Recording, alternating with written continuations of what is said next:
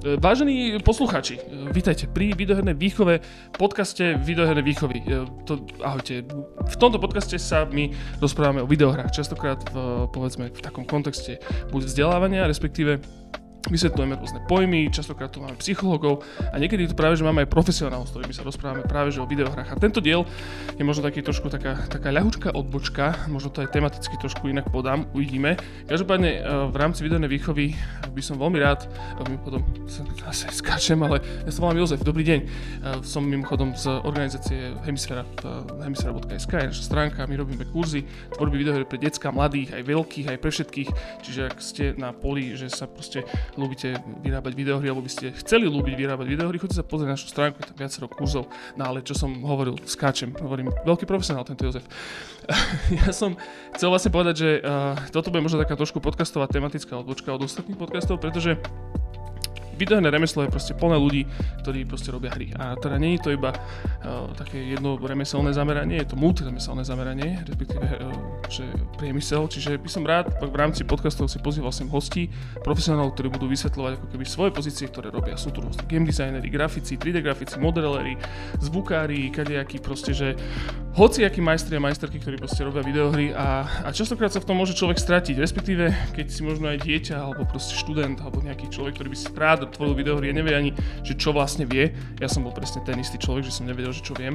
Tak potom možno tento druh podcastov bude trošičku odpovedať na tieto vaše otázky. No a teda, aby som išiel prešiel k hostovi. Dneska tu máme totižto game designera Alex Buzgo, servus. Ahoj Jožko. Alexko, dobre.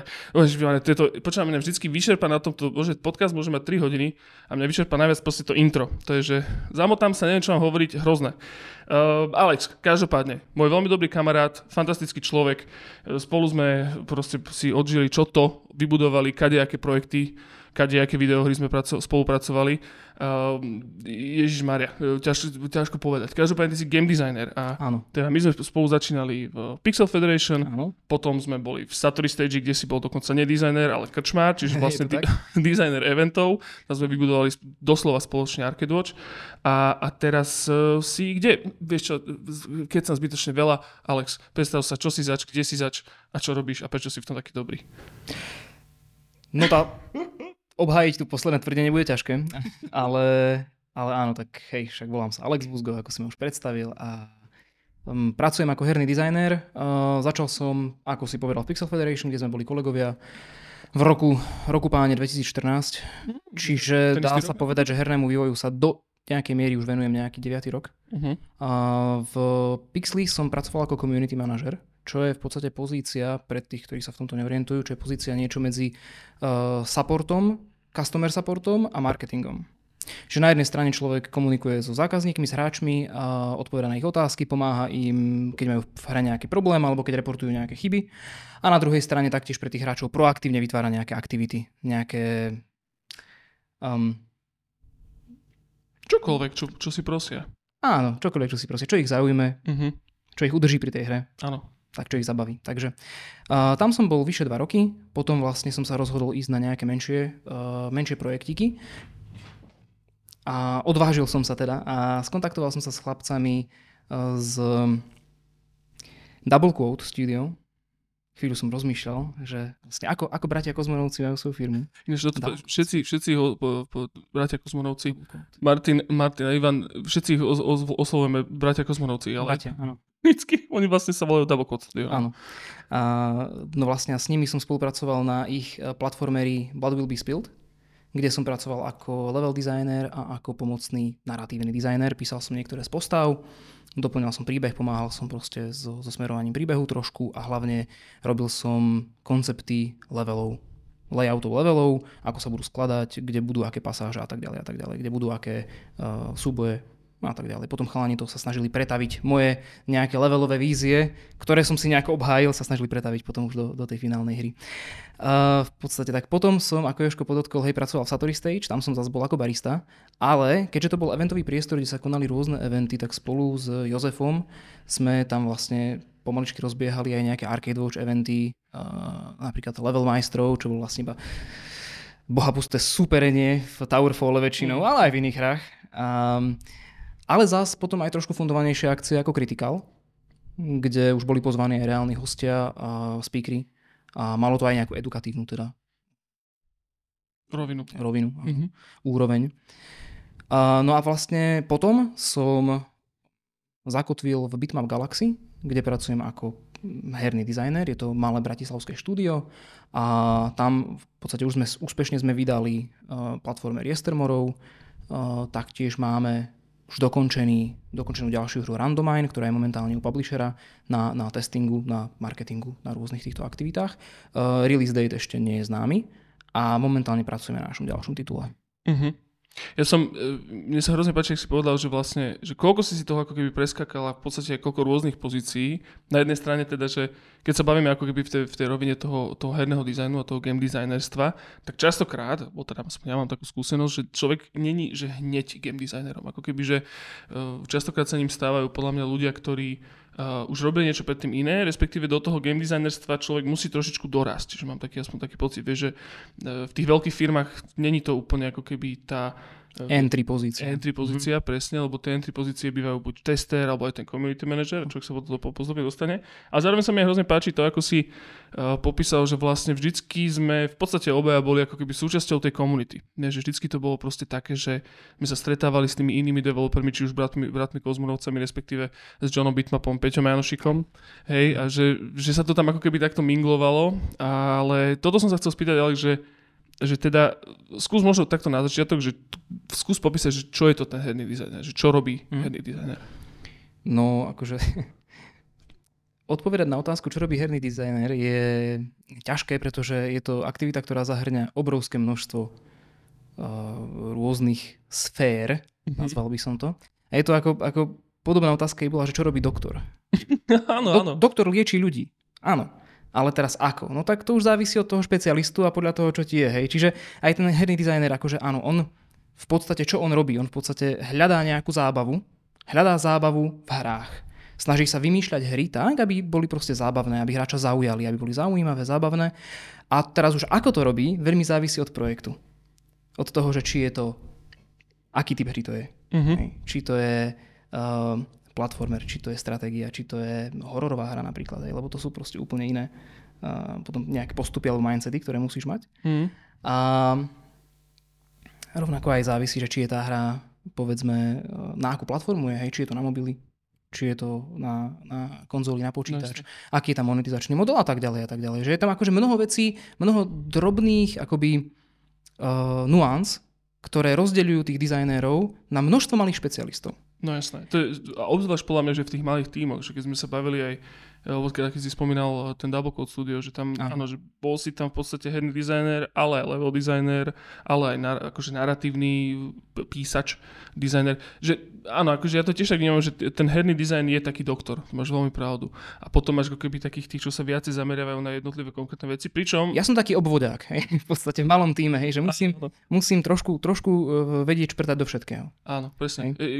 Generalista sa to povedal. Taký generalista. A to je presne to, že vlastne, ako som aj na začiatku spomenal, že nie je to teda úplne entry-level pozícia, lebo ten dizajner má ako keby vždycky musí zvládať nejaké špecifika toho jednotlivých projektov. A pokiaľ to človek nerobil predtým a nemá povedzme skúsenosti s viacerými žánrami, tak vlastne prísť len tak na idúcu loď je hrozne ťažké. A potom samozrejme od veľkosti tímu veľmi záleží, že koľko tej generalistickej práce vlastne budeš mať, že môžeš byť čisto herný dizajner, ktorý predprodukčný, kľudne vysvetlí, Alex, prepáč. Kľudne si mohol aj pokračovať, ale áno, presne, že tých rol tých dizajnerov je viacej. Ty môžeš byť vlastne systémový dizajner, ktorý dizajnuje mechaniky v tej danej hre. Ty môžeš byť dizajner, ktorý dizajnuje content. Vyslovene, že vymýšľa, aký content vyjde von s týmto updateom pre hráčov, čo hráčov zaujíma, zbiera tieto dáta, vyhodnocuje ich a tak ďalej. Ty môžeš byť dizajner, ktorý je level dizajner, presne, to je veľmi špecifická pozícia, ktorý vlastne dizajnuje environmentálne, priestorové úrovne a levely s nejakou logikou, aby boli zábavné, zaujímavé, aby to bola dostatočná výzva pre hráča a tak ďalej. Ty môžeš byť naratívny dizajner, ktorý píše postavy, charaktery, ktorý vlastne ich vymýšľa ich príbehové, ako sa to povie, story arch. Ako to vrajím po slovensky. No. Príbehové archy. Príbehové obdúky. Áno. Takže môžeš byť akože naozaj dizajner od čísel až po dizajner po písmená. Ak by som to takto mal nejak. Až po dizajnera po priestory, Proste tí dizajnéri majú množstvo maličkých špecializácií. Hej? Mm-hmm. Takže, ale áno, potom môže byť aj takýto generalista. A ako pravíš, k tomu sa človek trošku musí dostať. No a čo je v podstate tá úloha, povedzme, toho generalistu, hej? Lebo tak k tomu sa viem asi najlepšie vyjadriť. To som asi robil tak, s tým mám asi najväčšie skúsenosti. Ja by som to možno prirovnal zo známych povolaní možno k niečomu ako filmový režisér. Že režisér tiež, on nehrá v tom filme, on nesedí za kamerou, alebo potom ani ten film nestriha, ale on vlastne udáva tú víziu, odkiaľ bude tento záber, ako majú tie postavy vystupovať, či ten záber bol dobrý, či nebol dobrý, či ideme znova, či je to fajn, ideme ďalej. A v podstate hodnotí, on má nejakú víziu, on je držiteľom nejakej tej vízie, ktorú úspešne komunikuje okolitému tímu. Mhm. A vlastne ktorú on potom tiež aj na základe niečoho vyhodnocuje, že toto je dobré, s týmto ideme ďalej, toto vyzerá fajn, toto je zaujímavé. Čiže z tých existujúcich by som to možno pripodobnil nejakému režisérovi. Áno, vlastne držiteľ tej kreatívnej vízie, ako si spomenul, ono v konečnom dôsledku, keď sa to ešte viacej ako keby drolí, alebo respektíve viacej špecializuje pri väčších tímoch, tak sú potom aj kreatív direktori. Áno. Čiže, ale v konečnom dôsledku, podľa mňa pri väčšine ľudí, ktorí asi prídu do kontaktu s herným dizajnom a že s herným dizajnerom ako s pozíciou, tak to častokrát býva veľmi vo úvodzovkách ten šéf. Ten človek, čo má, drží proste, že ten nápad, ten, čo to vymýšľa, aké to bude mať mechaniky, ako to bude možno vyzerať, ako sa to bude hýbať, ale má teda na starosti ale hlavne tú výrobu. Hej, že povedzme, že potom sú tam častokrát bývajú iní šéfovia, hej, že proste bývajú producenti, ktorí to akože skôr dodržiavajú deadliny, financie. Áno. Aby zase tiež si ten hlavný dizajner neuletel a teraz nedizajnoval niečo, čo už je nad rámec schopností, možností, budžetu? No total. Lebo dizajneri takí bývajú. To všetci veľmi vás poznáme. Ale to je presne to, že vlastne tá multiremeselnosť tých videohier je proste taká, že ťažko sa ako keby udáva jeden šéf v rámci tímu, pretože tie jednotlivé odvetvia, alebo presne tie remeslá, ktoré sa tam proste sú toho súčasťou, sú tak strašne špecifické, že vlastne podľa mňa nemôže existovať jeden človek, ktorý rozumie všetkému. A keď sa teda bavíme vyslovene o tom dizajne, to, čo je vyslovene pre hráčov ako keby zábavné a to, čo ich má proste baviť, to, čo má ich lákať na tej hre, tak to robí vlastne game designer, on to celé akože inštaluje tam do tej videohry. A Alexko, a to znamená, že ako si sa k tomu dostal? Alebo respektíve, akože ty si trošku načetol to, že aká bola tá tvoja cesta, hej, že teda nezačal si hneď sa hneď game designerom, ale že si možno od začiatku vedel, že to chceš robiť, alebo ako si sa k tomu prišmodrchal? Čiastočne. Akože vedel som, že existuje niečo ako herný dizajner, ale u nás dlho neexistovala nejaká, povedzme, škola. Keby existovala škola za mojich čias vysoká, na ktorú by som vedel ísť študovať nejaký herný dizajn, tak by som šiel. Ale nebola a stále som k tomu mal blízko. Ja som bol od ranného detstva proste hráč a tým, že vlastne mám staršieho brata, tak ten od svojich kamarátov získaval diskety s všetkými možnými hrami, takže ja som bol vystavený fakt, že dobrým, vtedajším, kvalitným hrám od ranného veku. A vždy ma fascinovali, vždy ma bavili a vždy som si vravel, že raz by som takéto niečo chcel robiť. A v podstate asi taký najformatívnejší zážitok pre mňa v tomto smere bolo, my sme si strašne istú dobu s kamarátmi fičali na Baldur's Gate jednotke. To bolo v roku niekedy 98-99. Som mal 10-11 rokov. A raz prišiel ku mne kamarát a vraví, že počúvaj, že náš kamarát, ďalší, Dominik, že má vlastne to, ako je Baldur's Gate, len akože v knižke, že tú hru stolovú. A ja, že čo si normálny, že tiež som o tom počul, akože kvázi Dungeons and Dragons, ale vtedy, čo vlastne náš kamarát mal, bolo Dračí Doupě, čiže česká verzia... Odnož. To áno. Som sa ináč prednedávno dozvedel, že vlastne D&Dčko, akože Dungeons & Dragons a Dračí Doupě, že to vlastne nie sú... To sú odlišné veci, to sú veľmi podobné veci, ale sú odlišné. Iné pravidlá majú, áno. Iné pravidlá, iné klasy, trošku inak sa to hrá, ale je to v podstate z tej istej sorty, hej. Uh-huh. A je to vlastne tabletop role-playing game, čiže hra na hrdinov, ktorú človek hrá offline, ktorú hrá za stolom s kamarátmi a vyrozprávajú si príbeh, každý má nejakú svoju postavu, ktorú hrá, ktorá má nejaké číslami vyjadrené vlastnosti, nejakú silu 10, výdrž 14, napríklad inteligenciu 3 a je strašne hlúpy tým pádom, napríklad, hej. Mimochodom, pre tých, čo to nikdy v živote nevedeli, tak možno videli Stranger Things, tamto myslím, tí chlapci hrali papier, cerusky a také tie miliónstenné kocočky. Presne tak. 20 stené, ale... Presne tak. No a V podstate, keď sme to zistili, tak sme hneď bežali za kamarátom, tú hru sme vzali a ja som sa podujal, že ja budem teda Dungeon Master. Dobrovoľne som sa podujal, že tak chlapci, ideme na to a ja budem pán jaskyne.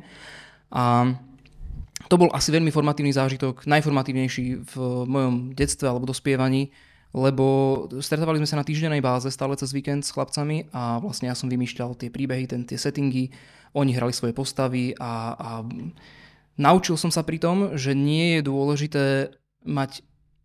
dôležité mať vymyslené rigidný príbeh, do ktorého hráčov tlačíš, ale je dôležité byť flexibilný a hlavne mať srandu a užívať si to za tým stolom. Mm-hmm. A zažili sme proste kopec srandy a bizarných vecí, ktoré tí hrdinovia robili, pretože mohli.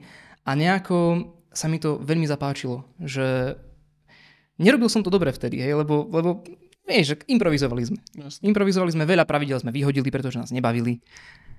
A tiež sme si tú hru trošku ohli podľa seba. Ale bolo to pre mňa veľmi, veľmi formatívne a povedal som si, že fú, že takéto niečo by sa mi páčilo proste robiť. Ak by sa takéto niečo robiť dalo.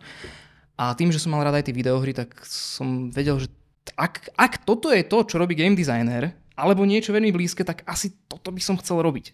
Vtedy si už vedel, že toto robí game designer, alebo? No, tak som si myslel. Aha. Toto bolo moja taká skúsenosť prvá, že možno niečo také? Ak tak toto a páči sa mi to, tak asi by som to chcel robiť. Okay.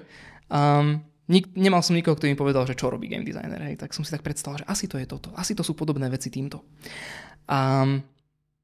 No a vlastne po vysokej škole som išiel pracovať do korporátu, kde sa mi nepáčilo, tam som vydržal rok.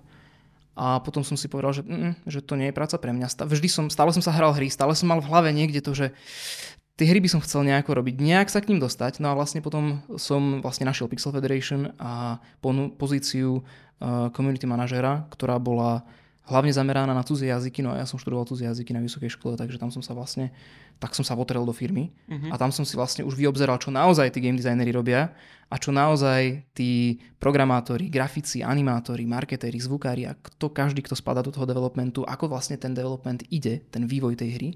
Som to trošku poobzeral, pookukoval. Mm-hmm. A vlastne tým, že ako community manažer som si aj vyskúšal ten prvý styk s publikom, teraz s hráčmi, že som bol ten nárazník, hej, že keď sa im niečo páčilo, alebo hlavne nepáčilo, tak ja som bol ten, ktorého kontaktovali, takže som si vlastne aj som sa musel naučiť, ako tie hry fungujú.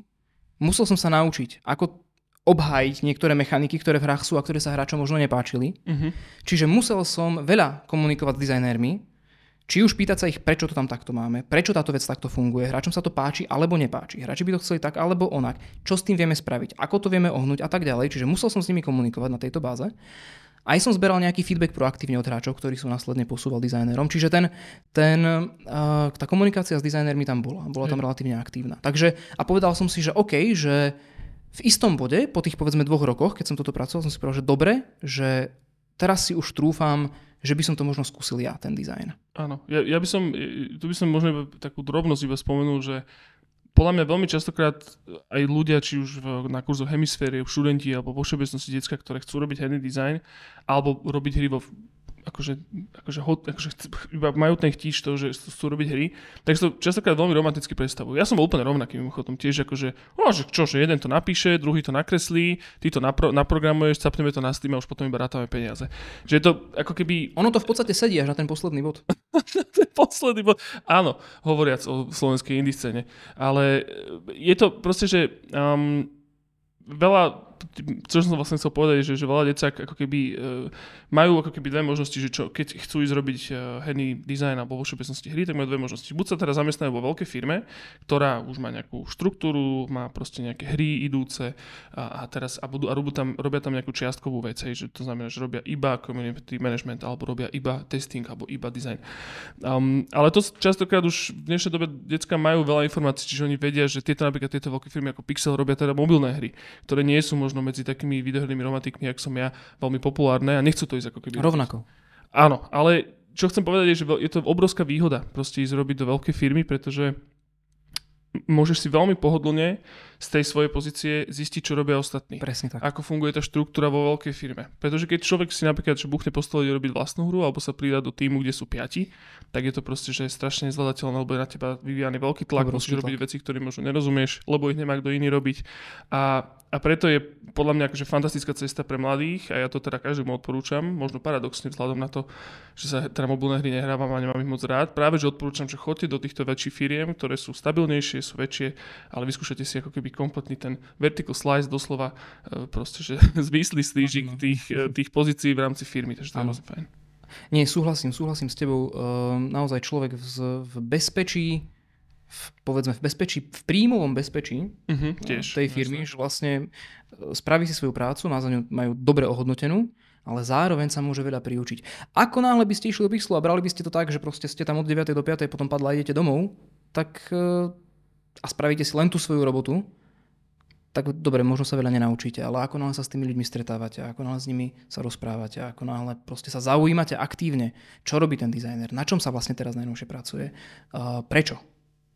Čo robia vlastne analytici, aké dáta zbierajú, hej, prečo a tak ďalej. A vlastne keď si spravíte, a to nie je, že teraz vy chodíte a šťucháte ich do pleca, ale spravíte si medzi tými ľuďmi prirodzene. Sa vytvoria kamarátstva, vytvoria sa väzby a potom pri pive sa o tom rozprávate a dozviete sa hrozne veľa vecí. No jasné, ale ako iné týmy fungujú, ako premýšľajú a zistíte vlastne, ako tá firma, ako organizmus potom funguje. Mm-hmm. A je to veľmi prínosné. A stále ste vlastne v bezpečí tej svojej pozície, pretože presne ako Jožko vravel, ako náhle prídete do menšieho tímu, je na vás vyvíjaný väčší tlak.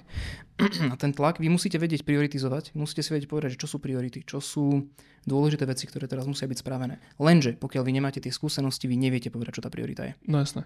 Ale ja som ešte chcel povedať, že vlastne aj tie entry level pozície, ktoré častokrát bývajú community manager, tester, tak to sú úplne, že tá povaha tej práce v tých väčších firmách naozaj ako keby predurčuje ťa komunikovať so všetkými. Tester komunikuje naozaj so všetkými, lebo testuje aj grafiku, aj kód, aj design. V konečnom dôsledku feedbackuje tiež.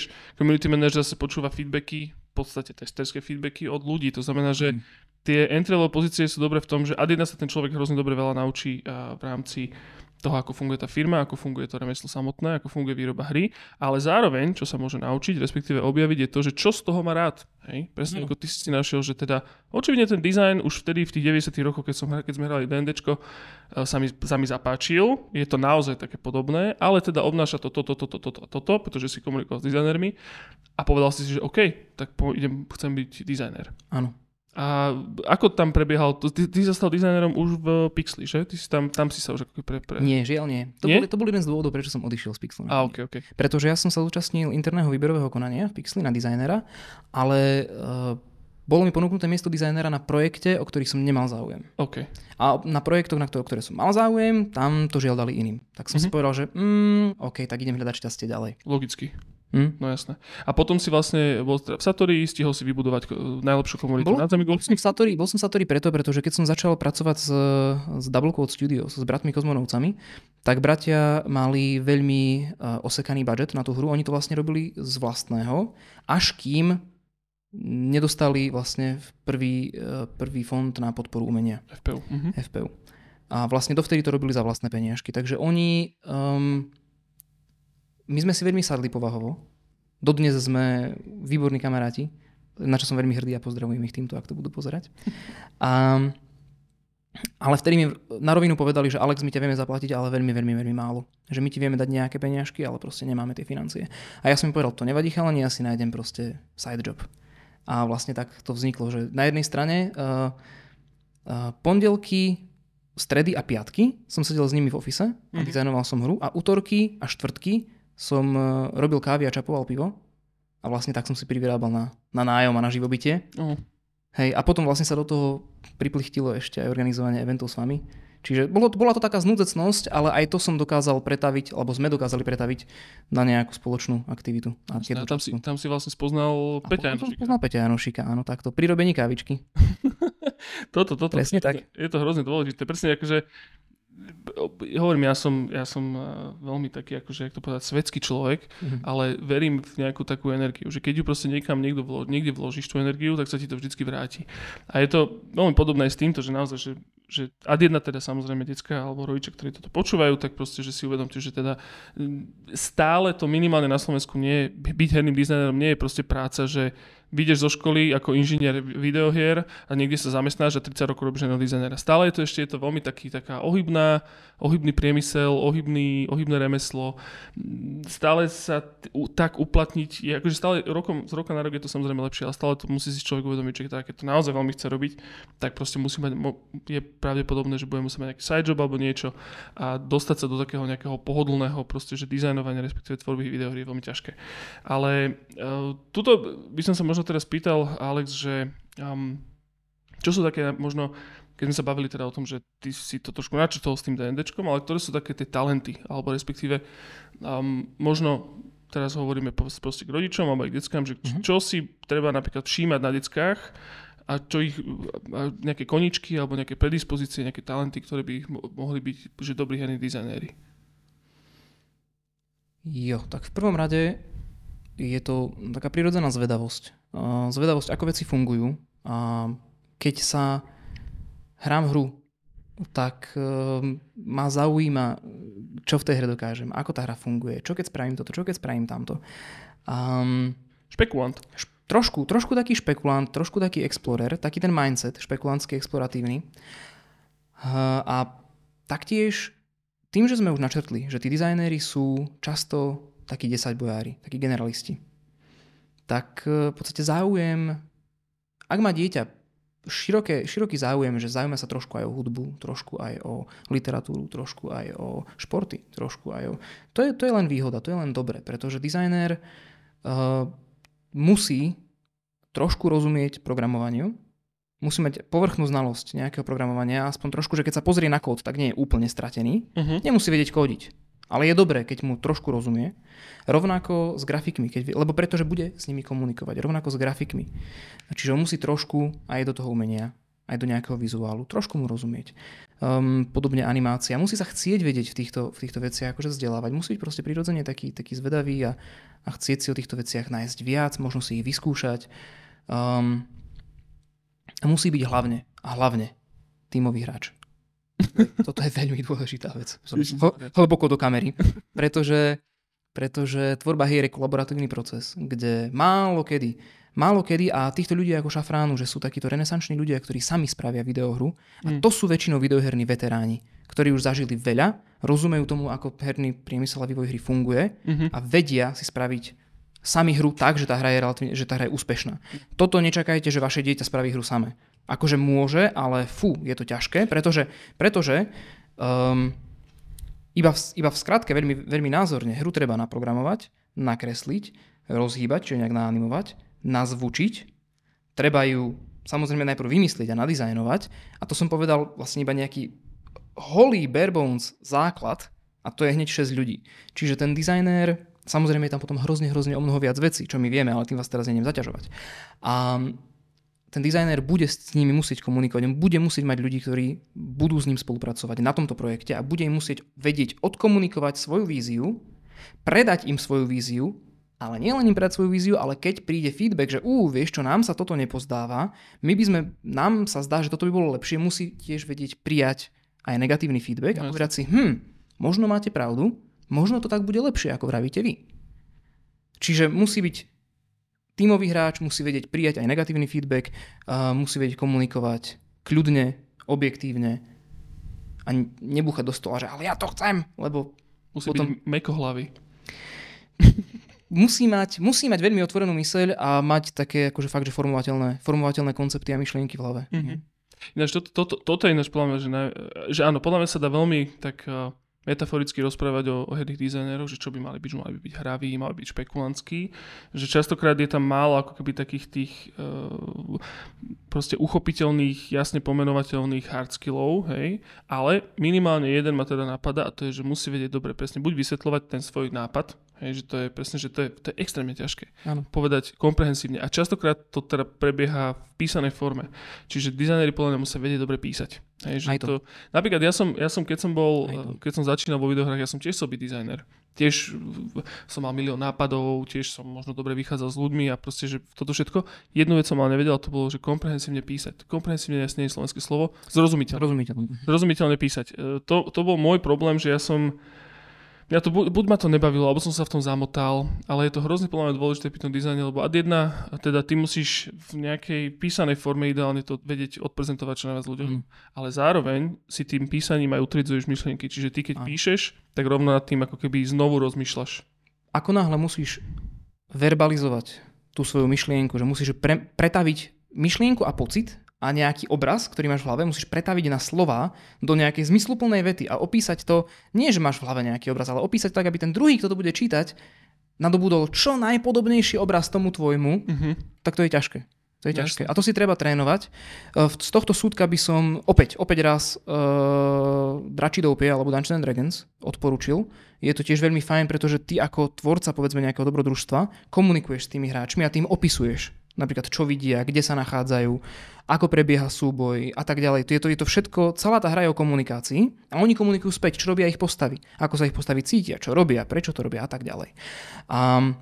A tiež je to o tom, čo najpresnejšie odkomunikovať, aby tí hráči sa vedeli zariadiť a zase potom aj ja ako Dungeon Master by som sa vedel zariadiť potom na základe toho, čo mi oni povedia. Mm-hmm. Dobrý podľa mňa tréning je aj hrať sa spoločenské hry a vysvetľovať ľuďom pravidla. Vy si kúpite spoločenskú hru, Idete sa to zahrať so 4 kamarátmi a teraz idete ich to naučiť. Konečne, Alex, toto si ty strašne dobrý, ináč to je pravda. Ja som s tebou hral, lebo my sme hrali veľmi veľa doskoviek spolu a ty si bol vždycky ten, čo si proste sa postavil, takto si rozprestrel ruky a vysvetlil si pravidlá. To je vec, ktorú ja najviac nenávidím na doskovkách, že proste, že pochopiť ich ja sám, ešte to nejak dám, ale potom vysvetliť ostatným, Ježiš Kriste, ale to máš veľkú pravdu. Ja mám to zvláštny fetiš, ja toto robím rád. Ja keď si kúpim doskovku a vlastne si otvorím tie pravidlá, veľa ľudí nemá rado čítanie manuálu a pravidiel. Veľa ľudí chce proste, že toto preskočíme a ideme rovno do akcie. Ja som taký ten tutoriálový typ, ja si prečítam návodík pekne a potom vlastne ho nejak aj sa snažím vysvetliť ľuďom, hej. Je to, neviem prečo mám túto črtu, ale mám ju. Super. Z istého dôvodu. Asi, a možno ten dračák pomohol, ja neviem.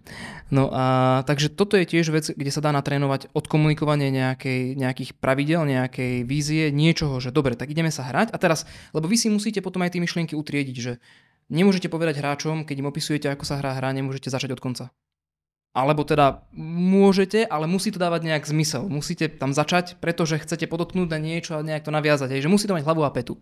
Pretože to nie je iba jedna veta, čo idete odkomunikovať. To je vlastne, budete im rozprávať 5 minút, ako sa hra. A musia v tom mať jasno. A musí to byť dostatočne vysvetľujúce, ale zase nie je zaťažujúce na nich. A rovnako aj pre kolegov, keď vysvetľujem nejaké koncepty, ktoré mám v hlave, musím povedať, že prečo si myslím, že sú dobré, prečo sa mi páčia, čo nimi chcem v hráčovi napríklad vyvolať. A keď mi zase oni povedia, že nám sa to nepáči, tak tiež akože očakávam, že odôvodňaš, lebo to bude veľmi neprehľadné a tak ďalej. No a opäť potom nejak zapracujem tento feedback a snažím sa s tým iterovať, s tým pracovať, proste nejak pozmeniť tú moju víziu, že ak je to, čo povedali, pravda, tak sa snažím proste to zapracovať a vyjadriť potom nejakú možno novú víziu a tak ďalej. A takto vlastne si pingpongujeme nápady často s kolegami. No a musíme vedieť jednoducho spolu komunikovať. Toto je jedna z vecí. No. Ako náhle dieťa je viac, povedzme, že taký, že solo hráč, povedzme, že súťaživý v solo športoch a tak ďalej, napríklad, a nie je moc dobrý tímový hráč, tak sa mu bude ťažšie v tomto tíme pracovať. Ťažšie by sa mu pracovalo ako dizajnerovi. Ako dizajnerovi. Áno, ale to zase, to hovorím, nie je zlé, akože napríklad... Nie je zlé, to nie je, to iné proste. Je to iné, áno, inú pozíciu môže napríklad robiť. Respektíve, ako si spomínal tých dizajnerov, respektíve herných tvorcov, ktorí robia sami veci, tak oni častokrát sú trošku pošuhaní. Proste, že vieš, keď sa ich zoberieš, proste vieš, ja neviem, taký nejaký Jonathan Blow, však to nie je úplne normálny človek. Pravda. Vieš, Lucas Pope je síce sympatiak, ale poväčšie je úplne normálny. Ono, je to v konečnom dôsledku taká akože anomália. Hej? Že anomália aj pri tých charakteroch tých ľudí, aj v tom, že vlastne, že to dokážu sami urobiť. Veľmi častokrát tí ľudia bývajú ako keby remeselne, sú skôr programátori a v tom všetky tie ostatné veci ako keby, že suplujú. Ale to som chcel povedať, že detská, ktoré možno nie sú také, že tímové, respektíve také, že sa nesocializujú radi, úplne v pohode, presne. Programátori sú tiež skôr takí tichší, oni potrebujú akože sa sústrediť na tú vec, hej, a proste, že častokrát musia byť zavretí niekoľko hodín, hovoríme o dospelákoch, nie detí, preboha, ale zavretí, sa netka prešla okrát, že zavretí proste v tom svojom kóde a na to sa sústredí. Čiže áno, zase multiremyselnosť je proste že rôzna a treba sa na to... A možno by som povedal ešte jednu vec s tým presne, že sústrediť sa a byť zavretý, tak jedna vec potom ešte, čo je taká, myslím, že celkom špecifická pre dizajnerov, na rozdiel od tých iných odvetví, je, že John Cleese, jeden zo zakladateľov Monty Pythonov, mal raz takú prednášku, kde hovoril o tom, že už veľakrát aj k nemu sa ľudia, jeho sa ľudia pýtali, že vlastne ako oni vymýšľajú tie šialenosti, ktoré vymýšľali aj. A on to opísal, že vlastne človek funguje, aspoň podľa neho, že človek funguje v takých dvoch mindsetoch, že v uzavretom a v otvorenom. Ten uzavretý mindset je veľmi zameraný na plnenie nejakého listu povinností, nejaké, akože task focused, hej? Že máš nejaké tasky, ktoré máš splniť a teraz ideš. Jeden, druhý, tretí, sú to veľmi konkrétne zadania, sú to veľmi konkrétne veci, ktoré ty musíš spraviť. A ten otvorený prístup, ten otvorený mindset je... No a v tom uzavretom, ak spravíš chybu, tak to je nežiaduce, to je zlé. Ty musíš zoptimalizovať svoje to plnenie tých taskov tak, aby si ich mal čo najlepšie, najrýchlejšie, bez chyby. Na druhej strane ten otvorený mindset je presne ten kreatívny mindset, kde chyby neexistujú, kde existujú len rôzne spôsoby, rôzne možnosti, ako tú vec možno dosiahnuť a ty sa hráš s nápadmi, ty experimentuješ s nápadmi v hlave a snažíš sa nájsť ten zaujímavý, ten zábavný, ten bizárny, hej, napríklad. A problém nie je akože jeden alebo druhý mindset, problém je medzi nimi prepínať. Pretože veľakrát ty, keď chceš z toho uzavretého, z toho taskového mindsetu prepnúť do toho otvoreného, ty potrebuješ čas. To sa nedá napoveľ na lusknutie prsta. Ty potrebuješ si nájsť svoje miesto, ty potrebuješ si nájsť svoje aktivity alebo nejaký možno rituálik, alebo miesto, kde sa proste ukľudníš, kde vieš, kde tvoja myseľ vie ako keby sa oprostiť od toho, že teraz nie je dobrý a zlý dizajn, teraz nie sú dobré a zlé veci, teraz proste len veci sú a poďme sa s nimi hrať. Mhm. Proste, že celý môj mozog zrazu nie je, že žiacka knižka s jednotkami, peťkami, ale je to vlastne oný bazén s balónikmi, v ktorom idem sa kúpať, skákať a hrať sa. A možno tam vylovím niečo pekné. Možno nie. Nevadí. Hej? Čiže taká tá schopnosť prepínať sa medzi tým, povedzme, kreatívnym a tým praktickým módom je veľmi dôležitá, pretože počas bežného dňa dizajnera ty nedostávaš iba kreatívne úlohy. Ty dostávaš veľakrát aj tie veľmi špecifické tásky, že Alex, prosím ťa, doplň mi tieto dialógy. Alex, prosím ťa, skontroluj tieto čísla, doplň ich, aby sme ich vedeli nahodiť do hry. Alex, prosím ťa, správ túto tabuľku takto, aby sme ich mohli šernúť, aby neviem čo... Že to sú veľmi konkrétne zadania, ktoré proste ja robím a potom zároveň... No a zamyslí sa, ako bude fungovať nová mechanika v novom leveli napríklad. Hej? A teraz fúha, to je... trošku povahovo iný task. Hej? A teraz vedieť sa do toho preklenúť, vedieť si na to nájsť čas, je dôležité. No jasné. A je to ťažké. Prepnúť sa, to akože ja to tiež úplne neviem, že keď mám také... Ja mám tiež veľmi akože kreatívnu prácu, ale proste, že vymýšľať, tiež potrebujem na to veľmi špecificky ako keby prostredie, situáciu, že neviem to proste, že len tak. Že viem sa napríklad, že zakusnúť a niekoľko hodín napríklad niečo proste, že vyrábať, hej, niečo strihať, nejaké video alebo proste tak, ale potom, keď potrebujem vymýšľať, tak proste potrebujem si naozaj, že niekde vyložiť nohy doslova, ale iba tak mentálne. Ale... ľudia, ktorí nevedia, často povedia, že ty máš dream job, lebo ty sa hráš hry. Ale ja sa nehrám hry. No dobre, tak ty ich vymýšľaš. No ale to vôbec nie je také krásne, ako to znie. To vymýšľanie je tiež ťažké. No. Ťažké, pretože vymýšľanie sa na rozdiel od toho proste, že plnenia tých úloh, keď vieš, čo máš robiť, vymýšľanie je to, že ty nevieš, čo máš robiť. A môžeš sa zaseknúť, kámo. A môžeš sa veľmi zaseknúť. A musíš byť OK s tým, že dnes som nič nevymyslel. Musíš s tým byť veľmi OK, lebo keď s tým nie si OK, tak vyhoríš veľmi rýchlo. No Ježišmária, to je, áno, akože v tom, toto, Ježišmária, to treba určite povedať pri dizajnovaní a vo všeobecnosti kreatívnych prácach, že keď máš blok, tak je to extrémne frustrujúce, lebo čím dlhšie ten blok trvá, tým je dlhší, pretože ťa frustruje, že je dlhý. Ja to presne viem, že áno, keď máš proste tasky nasekané, že tu mám 100 taskov, ktoré musím stihnúť za týždeň, tak to v podstate celkom jednoduché, akože musíš sa do toho dokopať, musíš sa ti chcieť, ale v konečnom dôsledku vieš, kde je ten koniec, vidíš ho. A keď máš niečo proste, že vymyslieť, že sa zakusnúť a teraz a nejde to, alebo vymyslíš niečo a ešte je to zlé, nie si s tým spokojný, alebo si s niečím už spokojný a potom to ukážeš ďalej a povedať, že to je úplne na prd, to je strašne frustrujúce. A podľa mňa, že toto je tiež už jeden zo skillov, ktorý proste, že dizajner musí mať a to je proste to, že zotrvať proste, že aj keď to nejde, aj proste, že sa zakusnúť, respektíve uvedomiť si, že treba čas na tieto veci. To je, že hrozne dôležité. Ale Alex, ešte som mal vlastne na teba jednu otázku, ktorú sme trošku teraz tak oblízli, minimálne tú tému, a to sú tie nápady. Že akým spôsobom vlastne, že prichádzaš na tie na tie nápady, že ako môže u teba vyzerať ten proces toho vymýšľania. Jež predstavme si, že sedíme a ideš vymýšľať novú hru, hej? A že ako k tomu pristupuješ ako herný dizajner? No tak to je taká veľmi špecifická situácia teraz, čo si načítal. Aj dosť všeobecná. Dosť všeobecná, ale tak ako dobre, tak skúsim v krátkosti tak vymýšľať novú hru, no tak tam by som zvážil hlavne tri veci, určite je tam tých vecí na zváženie viac, ale hlavne by som zvážil tri a to je, že čo robiť viem, alebo vieme, ak to robíme v tíme, na čo máme zručnosti a schopnosti, či vieme robiť v 2D-čku, v 3D-čku, či vieme robiť v Unity alebo v Unreal Engine, hej, že aké túly ovládame, aký je náš skillset dokopy. Nejdeme robiť niečo, na čo skilly nemáme. Jednoducho uženieme sa zbytočne. To je prvá vec. Druhá vec je, že čo robiť má zmysel. Dobre, povedzme, že chceme robiť komerčnú hru, hej? No, áno, určite. Akože... Lebo ono, najprv tie praktické veci musia ísť dole zo stola, hej, že čo robiť má zmysel. Ak chcem, aby vôbec tá hra sa zaplatila, aby možno aj mne niečo vyniesla, tak potrebujem si spraviť rešerš, hej, že aké hry... No, aby ťa uživila v prvom rade. Aby ťa uživila, no. Hej, to je presne to sú tie dva smery, ktoré v dnešnej dobe existujú s hrami, že buď máš ten romantický, že si to robím pre seba, nezáleží mi ako keby na názore možno iných a proste, že je to skôr koníček, ale keď už tomu venuješ veľa času, častokrát full time, respektíve si súčasťou nejakého kolektívu, ktorý napríklad proste, že je to pre nich práca. Ale to ani nie, že práca, že robota, ale doslova ty proste, keď do niečoho investuješ čas, tak z toho sa ti musí vrátiť, bohužiaľ, peniaze, ktoré proste ti ten čas zaplatia, takže neumreš náhlad. Čiže to je úplne, treba na tým určite ako rozmýšľať. No, vravím, ak sa bavíme o komerčnej hre, preto hovorím, preto sa pýtam, hej, lebo ak je to len nejaký hobby projekt, tak táto podmienka môže byť proste vypustená.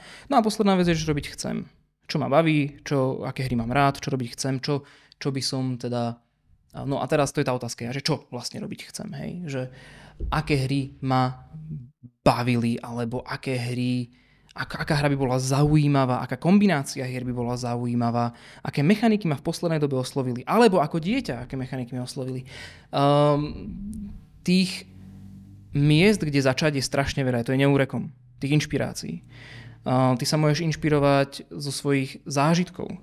Veľakrát, veľa dizajnerov sa inšpiruje svojimi zážitkami z reálneho života, ktoré zažili. Chcú ich nejak pretaviť, nie tie konkrétne zážitky, ale ten pocit chcú pretaviť do videohernej podoby. Pretože videohra hlavne ako tým, že to je interaktívne médium, hlavne sprostredkováva emócie. Toto je veľmi dôležitá vec, čo myslím, že musí byť povedaná a každý dizajner by to mal tiež evidovať, že videohrou sprostredkovávaš ľuďom emócie. Že tá posledná vec, čo ty mu dávaš, je tá emócia. Mm-hmm. Či už je to strach, radosť, napätie, všetko mu to vlastne. No. No a teda, že čo je tá emócia, ktorú možno chcem dať? Hej? Čo je tá emócia? Chcem, aby hráč bol pri mojej hre, aby sa smial. Chcem, aby to bola proste veselá hra. Chcem, aby to bolo niečo bizarné, niečo šiši. Alebo chcem práve, že aby to bolo niečo hororové, tenzné. A teraz, dobre, najprv si možno určím tú emóciu. Alebo v rámci tímu si určíme tú emóciu, ktorú vlastne chceme odkomunikovať hráčovi. Alebo škálu emócií, ktorú chceme odkomunikovať hráčovi. A samozrejme nejaký žáner. Ten vychádza z toho, že čo má zmysel robiť. Je, že keď platformerov už je plný Steam a v podstate spraviť dobrý platformer je ťažké, pretože konkurencia je obrovská, tak dobre, tak možno sa pozrieť po inom žánri a tak ďalej. No ale čo teraz, čo chceme ako emóciu odkomunikovať hráčovi, akým spôsobom mu to viem odkomunikovať? To je dobrý začiatok. Lebo odtiaľ sa ti tam to ti okreše. Mnoho aj žánrov, mnoho aj... No jasné, že začneš zo široka v podstate a potom sa ako keby odrezávaš z toho široka a dostaneš sa k niečomu konkrétnemu. Respektíve určíš si medze, v rámci ktorých máš rozmýšľať. Že teda nejdem vymýšľať doslova na zelenej lúke len tak hocičo, ale snažíš sa odrezávať ako keby možné proste tie vetvy toho rozmýšľania tak, aby si došiel k niečomu konkrétnejšomu. Po podstate je jednoduchšie asi premýšľať nad tým. Určite. Ale musíš si stanoviť nejaké svoje vlastné mantinely, pretože presne ako vravíš, ak môžeš všetko, tak vlastne nespravíš nič. No, áno. Musíš si nastaviť tie mantinely a tie mantinely si nastavíš na jednej strane tým skillsetom, na druhej strane tým, čo má zmysel robiť, aby ťa to uživilo, a na tretej strane tým, čo robiť chceš, čo ťa baví, čo chceš odkomunikovať, čo chceš vlastne povedať tou hrou. Jasne. A to sú tie mantinely a v rámci nich sa potom trošku otlčieš a niečo z toho ako z plasteliny tak vyhnietiš. Áno, niečo. Presne, hej, že musíš si stanoviť tie hranice, ale ešte jednu vec som chcel možno otvoriť s tebou, Alex, lebo teda herný dizajner sa musí veľa hrať. Hej, že teda musíš mať naozaj nahraté.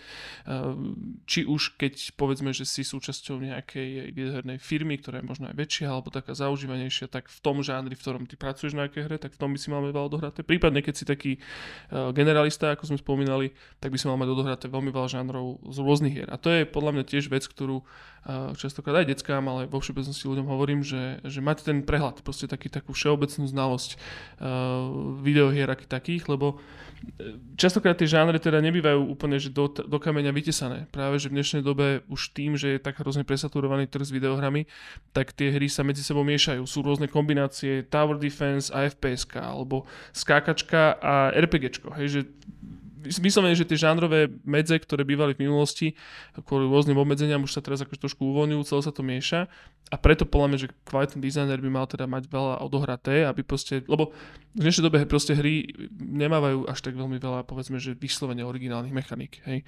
Že veľmi málo hier má niečo tak originálne, že to si nikdy v živote predtým nevidel. Častokrát tieto spájania, tieto miešania, proste, že sa dejú z rôznych hier, sa niečo pomieša, zrazu to funguje hrozne dobre. A tu som sa chcel takú otázku teba spýtať, že, lebo častokrát aj poslucháči alebo vo všeobecnosti verejnosť, rodičia, decka alebo aj ľudia, ktorí možno im sú hry sympatické, ale nie sú súčasťou tej komunity, nevedia si proste, že tie hry hľadať. Akým spôsobom sa ty hráš, respektíve ako si hľadaš hry na hranie? Že ty ako dizajner máš určite veľmi dobrý prehľad, ale čo by si možno odporúčil takto, že verejnosti a ľuďom, ktorým sú hry sympatické, že ako hľadať dobré hry, respektíve ako sa hrať rôzne žánre, respektíve keď si chcem spraviť ako keby taký prehľad medzi hrami, čo by si im odporúčil? Ťažká otázka, že? Ťažká otázka. Vieš čo, toto je úplne vec, na ktorú vždycky narážim. Ja som totiž to bol teraz na viacerých besedách s deckami na základnej škole, kde sme sa rozprávali o hrách a tam v konečnom dôsledku naozaj tie decká hrajú hry, iba tie, čo sa hrajú úplne všetci. Tie, čo majú najsilnejší marketing, tie, čo sa proste pretlačia ďalej. A vždycky, ale tie decká sa ma, každé jedno sa ma vždycky spýtalo, že a ty sa čo hráš? Že oni ako keby, aj tie deti, aj tí dospeláci majú v sebe ako keby ten chtíč nájsť niečo zaujímavé. Ale oni majú pocit, že keď sa pozrú, že dobre, tak ukáž mi tie videohry. A teraz veľmi prednesne poviem. Videohry do Google. Naťukám, hej. Ukážu ti iba tie najväčšie. Roblox, Minecraft, LOLko. Proste tie, čo majú najsilnejšie marketingy, tie, čo najviac peniazy míňajú na to, aby sa ti votrili do zraku. A tie najmenšie potom nie sú. A ako je podľa teba, ako ty hľadáš tie zaujímavé kúsky? Je to ťažké, pretože akože rokmi si vybuduješ akoby sieť či už nejaký akože stránok alebo publicistov alebo kanálov ako je napríklad Arcade Watch, ktoré keď sleduješ, tak ti odporúčia zaujímavé veci.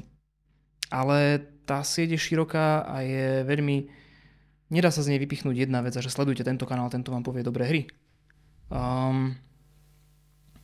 Je to dosť robota naučiť sa plávať v mori videoherných titulov, ktoré dnes každým dňom vychádzajú. Mm-hmm.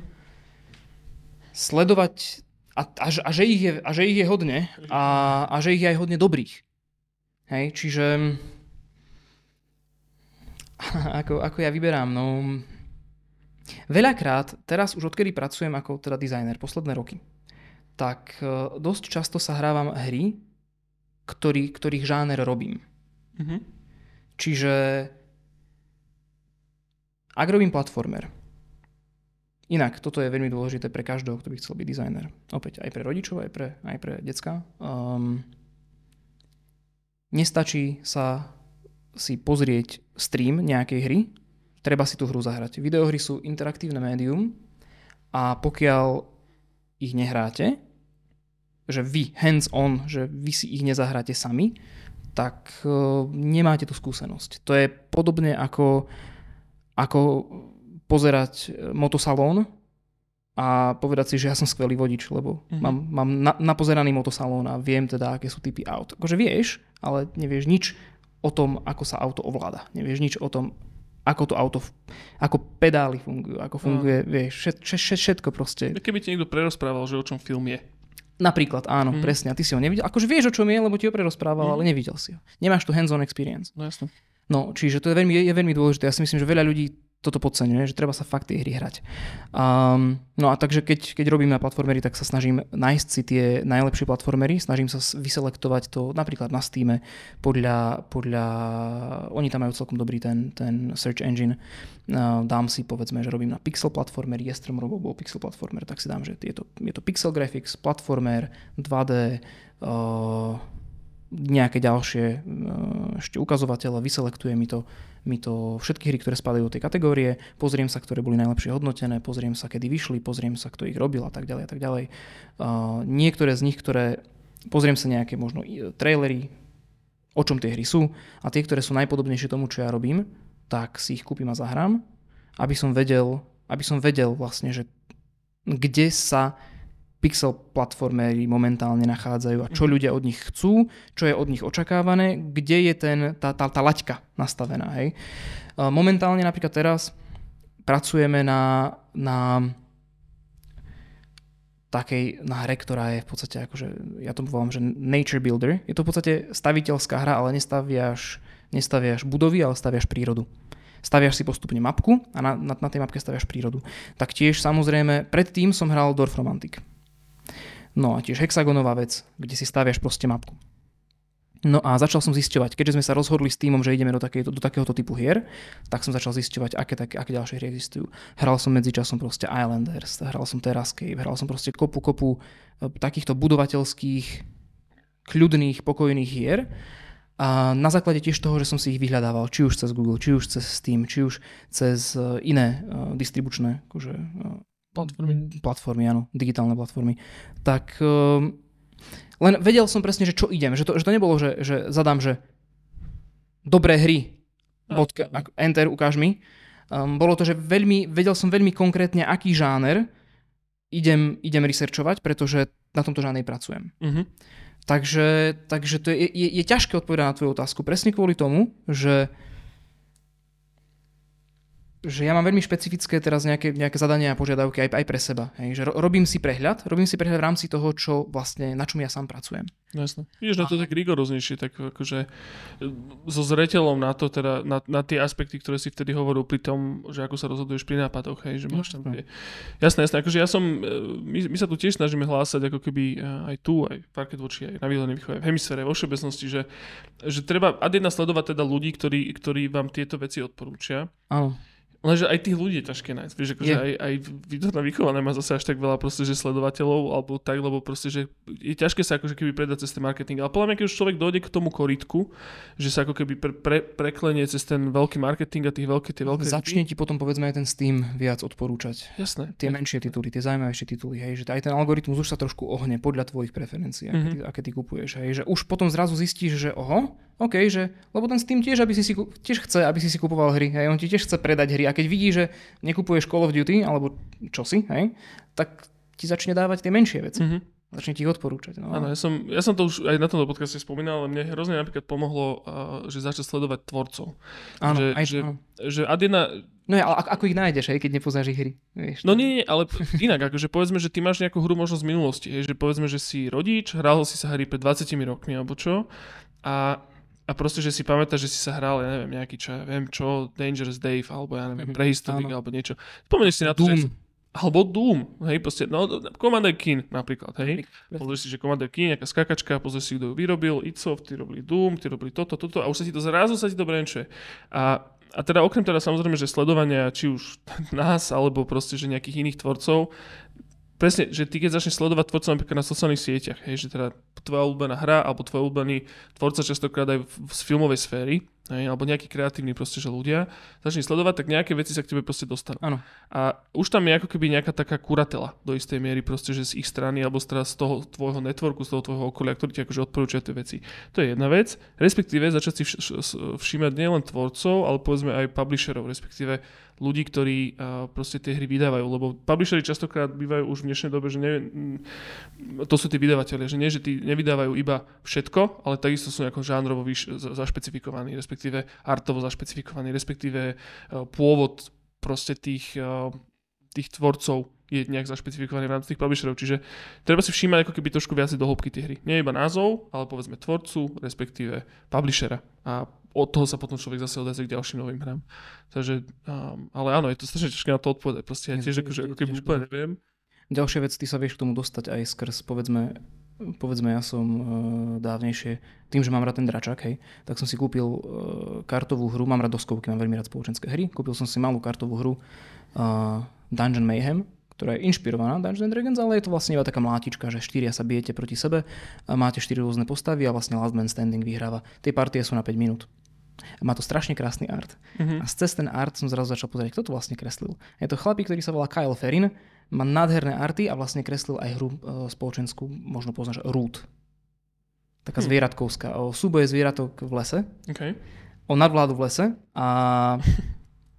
Sledujem ho, je strašne dobré arty dáva a na základe toho mi potom napríklad aj Twitter začal odporúčať jemu podobných arťákov. Hej? A už si rozšírim obzory. Hej? A teraz, OK, toto nie sú úplne že videohry, sú to doskovky, ale opäť je to nejaký art a Root má aj digitálnu podobu, hej? Ale že skrz to, že nájdete niečo, čo vás, že ako Ježko povedal, nájdete niečo, čo sa vám zapáčilo a teraz nájdete si toho tvorcu, tak skrz toho tvorcu viete nájsť ďalších podobných tvorcov, ktorí sa vám možno tiež zapáčia. Možno nie. Ale a oni potom odporúčia ďalšie veci a tak si to vlastne postupne budujete. Je ťažké povedať, kde začať. Každý začne inde. Ale niekde akože je fajn začať. Hej, že možno si spomente, hej, že čo ste hrávali ako presne ako škoraví, ako deti a skúste si nájsť, že čo tí ľudia robia teraz. Napríklad Tim Cain, čo robil Fallout 1, teraz má pekný podcast YouTube. Toto sa zvolá YouTuber. No, je z neho, zo starého pána je YouTuber a veľmi sympatický. Bože, tak je zlatý. Je strašne zlatý. Bože môj. Takže a dá sa, a vlastne on tiež napríklad vie veľa povedať o tom hernom dizajne, o tých rozhodnutiach, ako vlastne ten Fallout 1 robili. Neviem, či až teraz mu padli NDAčky, ale bože, prečo sa do toho dal až teraz. Už sa odvážil sa. Asi áno. Áno, akože je, hej, že treba, podľa mňa toto je aj veľmi dôležité, že aby si rodičia uvedomili, že áno, tie hry, ktoré sa hrávajú decka, sú častokrát odporné, lebo to sú proste, že tie najväčšie marketingové molosy, ktorí tam proste, že tlačia obrovské peniaze, aby sa dostali medzi tie deti alebo medzi tých ľudí. Ale teda videohry sú oveľa hlbšie a naozaj, že podľa mňa, keď sa v tom človek začne špárať, tak proste nájde veci, ktoré má rád. A teraz by som sa možno ešte prihovoril rád iným ľuďom, a to sú napríklad, že kreatívni ľudia, hej, že ľudia, grafici, ilustrátori, respektíve častokrát zvukári, respektíve ľudia, ktorí sa venujú nejakým čiastkovo nejakému remeslu, ale videohra máš tak nie. Že možno ich tvorcovia, ktorí oni majú radi, často grafici takí bývajú, tak oni spolupracovali na nejakých hrách proste, hej, že robili, že skúste spoznávať tie hry cez to remeslo, ktoré je vám najbližšie. Že nie akože vo všeobecnosti videohry ako také, ale pozrite sa napríklad, že keď ľúbite kresliť, pozrite si hry, ktoré pekne vyzerajú. Keď vás baví hrať na gitare a na bicie a máte svoju kapelu, pozrite sa na hry, ktoré majú zaujímavé soundtracky, respektíve vždycky začnite v tom chlieviku remeselnom, ktorý je vám najbližší, pretože v tom sa viete zorientovať a od toho sa potom odrazíte k tým hrám. Hej, cez zvuk, cez grafiku, cez skúrne aj cez ten dizajn, respektíve to môžu byť, pre boha živého, to môžu byť aj hry, ktoré dobre zarábajú. Hej, že niekto má rád, niekoho zaujíma biznis. Hej, že v dnešnej dobe je všetky táto startupová scéna a takéto proste, toto je vec, ktorá hýbe proste, že svetom, tak sa pozrite, ktoré firmy boli extrémne úspešné, urobili z málo veľa. Čiže začnite ako keby presne, že v tom svojom chlieviku, ktorý poznáte, v ktorom sa orientujete a čo má spoločné s videohrami a možno tak sa dostať k tomu ďalšiemu. Hovorím, to je ťažká otázka toto. Ale... Súhlasím. Je ťažké opísať niečo, čo akože ty si buduješ roky. Hej? Teraz už vlastne kde som začal, ja už sám neviem, kde som začal. Už si v tom proste, hej, áno. Už som v tom. Toto. Dobre, Aleško, neviem, premyšľam, je ešte niečo, čo by si chcel povedať možno k hernému dizajnu, respektíve kurník šopa. Porozprávaj, deti, ľudia môžu si zahrať tvoje nápady. To by ma ešte teraz samozrejme zaujímalo. Čo s čím? Pochvál sa s niečím. Urob marketing. Sprav si marketing. Nechceš? Môžem, ako... Sú to veci, ktoré som spomenul na začiatku. Áno. Takže Blood Will Be Spilled, ak by ste mali záujem, ten je na Steam aj na Nintendo Store. A myslím, že už je relatívne bude veľkej zľave. Je to podporíte malú slovenskú, bratislavskú firmičku Bratov Kozmonovcov. A je to vlastne platformer, ktorý má ťahový kombat. Zaujímavá kombinácia. Je k tomu ešte zaujímavejší príbeh. na ktorý teraz nemáme čas. A potom vlastne taká druhý titul, ktorý máme hotový, je Jestermorov, ako kombinácia Yesterday a Tomorrow. Niečo, čo ma napadlo s tým Blood Will Be Spilled, že vlastne kebyže človek, čo má rád Deus Ex, si zistí, že kto nahovoril hlavnú postavu v Deus Ex, tak by sa dostal ku Blood Will Be Spilled, lebo pravda. Tam tiež nahovoril hlavnú postavu Elias Tufaxis. Komplikované meno, ale to je presne ten žiadaný, proste tento, žiadaný cieľ. Áno, prepáč, Alexko. No ti skočil do toho. Nie, no tak potom Jestermorov, kde má vlastne v čom má prsty aj Joško. Trošku nám pomáhal s vývojom. A vlastne tá naša posledná hra, vravím, tá je ešte u publishera, Randomine, takže nevieme presne, kedy vyjde. Publisher to stále ešte proste testuje, bugfixuje a neviem. Takže my už rok robíme na ďalšom titule a oni to stále tam ešte žmolia niekde. Komplikované seba. Tak no a vlastne tento posledný titul, na ktorom teraz pracujeme, tak on ešte nie je von a nemá ešte ani landing pageu, ale pracujeme na tom a vlastne budete nás určite môcť minimálne odchytiť v Prahe na Game Developer Session. Určite tam budeme. To bude jesen zima. Myslím, že koniec novembra, alebo takto. Okay. Takže určite nás tam budete môcť odchytiť, zahrať si. Ak budete v Prahe, ak budete na GDS-ku, Bitmap Galaxy. A náš najnovší titul má momentálne meno Preserve, pretože robíš si rezerváciu veľkú, krásny národný parčík. Ja som si predstavil, že robíš, vieš, že kvašaky zaváraš, tako. To sa mi páčilo. Taký Stardew Valley, ale iba na nakladačky. To sa mi páčilo. Áno. Takže takto nás môžete pozrieť, podporiť. Kúpiť si pre Boha živého. Jasné, treba hry služba. Hry robia ľudia a ľudia jedia jedlo a jedlo stojí peniaze. Kúpujte si videohry. Je to dôležité. Ale áno, takže Bitmap Galaxy určite sledujte, respektíve Alexovi. Môžete si ho tiež niekde vyhľadať alebo napísať, respektíve, ale však ty aj veľmi často prednášaš, mentoruješ a kurzuješ u nás v Hemisfére tiež. Si akože takou stálicou. Som tu česť, áno. Takže toto. A mimochodom, choďte sa pozrieť na stránku hemisfera.sk. Hovorím, tieto podcasty sú prednahrávané, lebo ja mám akože budem mať veľmi náročné leto ešte pred sebou, čiže si prednahrávam veľa podcastov, ale choďte sa pozrieť na stránku hemisfera.sk, sú tam rôzne kurzy, či už pre decka, alebo aj pre vás, pre rodičov, rôzne prednášky, rôzne kurzy, rôzne báčo. Čiže choďte sa tam pozrieť, je tam toho určite viacej, ak vás minimálne zaujalo, že by máte doma malého game designera alebo game designerku a vidíte proste v nich takéto niečo proste, že klíčiť, choďte sa pozrieť na hemisfera.sk, pretože sú tam kurzy vyslovene pre vás a pre vaše decka.